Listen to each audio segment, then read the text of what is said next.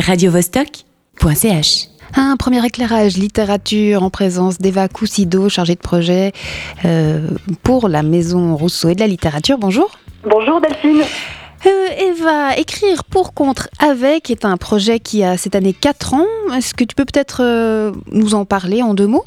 Alors c'était l'envie pour la Maison de Rousseau et de la littérature d'avoir aussi une signature. Donc c'est un événement annuel que euh, qu'on organise euh, ben, annuellement, comme, comme je viens de dire. Et l'envie était d'inviter des écrivains qui s'emparent au fond de l'air du temps et de questions d'actualité et de les inviter à dialoguer ensemble au cours de trois soirées différentes. Donc euh, cette année, on avait envie de, de défier l'avenir et on a intitulé cette édition Provoquer l'avenir. Et concrètement, comment ça se passe? Euh, Vous choisissez des auteurs euh, qui sont justement en lien avec l'avenir ou bien vous choisissez des auteurs que vous avez envie de rencontrer et à qui vous donnez des devoirs?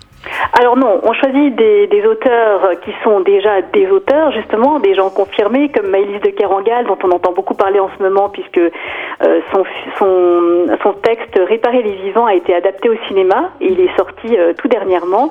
Donc en fait, ce sont des auteurs qui ont une œuvre, qui ont une œuvre qu'on estime, qu'on a envie de saluer, et qui justement traitent de questions qu'on a envie d'aborder euh, au moment de l'édition. Donc euh, on les invite, on fait un panachage euh, afin de, permettre aussi un, débat, un dialogue, donc de faire résonner ces questions qui nous intéressent. En l'occurrence, cette année, c'était la migration, la montée des extrémismes, la radicalisation, Donald Trump aussi comme sorte de baromètre de l'état de nos démocraties. Donc en fait, donc pardon, je vous interromps, des, thématiques en fait qui qui, euh, qui nous submergent et qui et qu'on qu'on entend au quotidien. Et justement, euh, hashtag Trump, euh, c'est un débat qui aura lieu le 11 novembre, donc euh, les dés seront déjà jetés. Est-ce que ce débat sera différent selon le résultat de l'élection? Alors, pas vraiment, en réalité, puisque Philippe Motta, qui a signé, enfin plutôt co-signé le livre Trump de la démagogie en Amérique, avait donc a fait paraître, vient de faire paraître ce livre.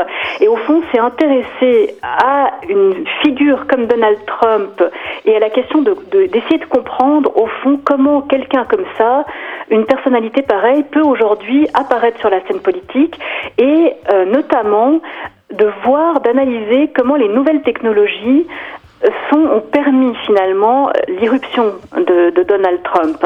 Et c'est vrai que c'est intéressant de, parler de ce débat parce que ce sera peut-être le plus original puisque on va aborder cette, actualité euh, par une perspective rousseauiste. Donc euh, face à Philippe Motta, il y aura Guillaume Chenevière qui est un, un spécialiste de Jean-Jacques Rousseau et qui va montrer au fond comment la pensée de Jean-Jacques Rousseau avait déjà prédit euh, l'irruption de personnages tels que Donald Trump. Donc non, l'analyse ne sera pas, ou, ou plutôt euh, l'analyse ne sera pas fondamentalement différente selon le résultat, mais par contre, ce qui sera très intéressant, c'est que Philippe Motta euh, sera tout droit rentré des États-Unis le 11.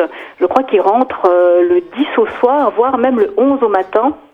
Donc il pourra aussi nous livrer une analyse à chaud de ce qu'il a vécu des dernières, euh, des dernières euh, journées de cette euh, élection présidentielle aux États-Unis. Donc une discussion entre Philippe Motta et Rousseau à travers la voix de Guillaume Chenevière. C'est exactement ça, oui. Euh, pour terminer, on va prendre la première soirée qui ouvre ces trois jours, donc qui aura lieu demain, avec le film Nulle part en France, le documentaire de Yolande Moreau, euh, qui parle justement des migrants et de Calais.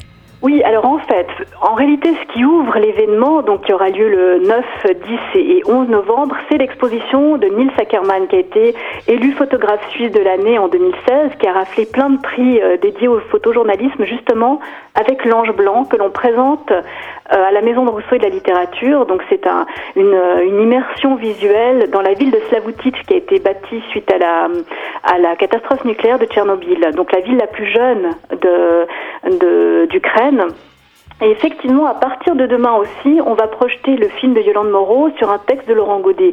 Et en fait, Yolande Moreau a reçu une commande de la part d'Arte, donc de la chaîne de télévision Arte, et elle a passé une dizaine de jours dans les campements de Calais et de Grande-Sainte. Donc elle a interviewé les, les, migrants, elle est allée très près des réfugiés, de leurs rêves, de leur réalité. Elle a vraiment euh, littéralement mis les pieds dans la boue et elle s'est fait accompagner dans, cette, euh, dans ce voyage par Laurent Godet qui a ensuite écrit un texte qu'elle lit euh, au fond, elle, rythme le, film par les témoignages des réfugiés et ce texte très poétique et en même temps coup de gueule de Laurent Godet où tout est dit. Et ce qui est très fort dans ce film, je vous le recommande, c'est que euh, on voit que la poésie est au fond une arme beaucoup plus puissante, euh, probablement que les armes à feu ou que toutes sortes d'autres armes, puisqu'elle peut tout dire et en même temps elle, euh, elle apporte une sensibilité qui, qui, nous, qui nous travaille, je pense, profondément.